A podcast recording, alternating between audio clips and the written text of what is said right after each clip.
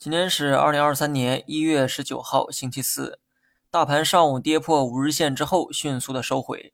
这个动作一出来，几乎可以断定下午不会再跌破五日线。既然五日线没破，技术层面你可以继续按照反弹预期。持仓方面呢，还是老四样哈，即芯片、新能源、医药和消费。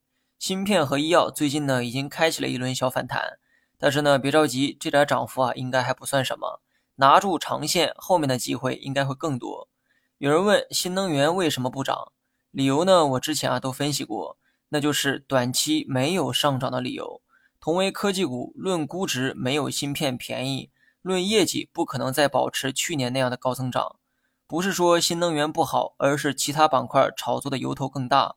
不过呢，你也不用太焦虑哈，今年成长股的机会一定会有。目前呢，还轮不到新能源。但后面肯定还有机会，你只要不是重仓的话，一直拿下去也套不死人。市场方面呢就不做分析了，短线就盯着五日线参考。参考方式昨天呢也教过你们了，这里啊不再赘述。至于长线的话，可以持股过节。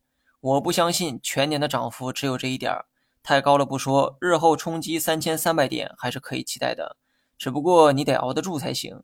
剩下的就等年后再说吧。明天呢还有一天的交易日，但是呢，因为我要赶飞机，只能提前跟大家请假了。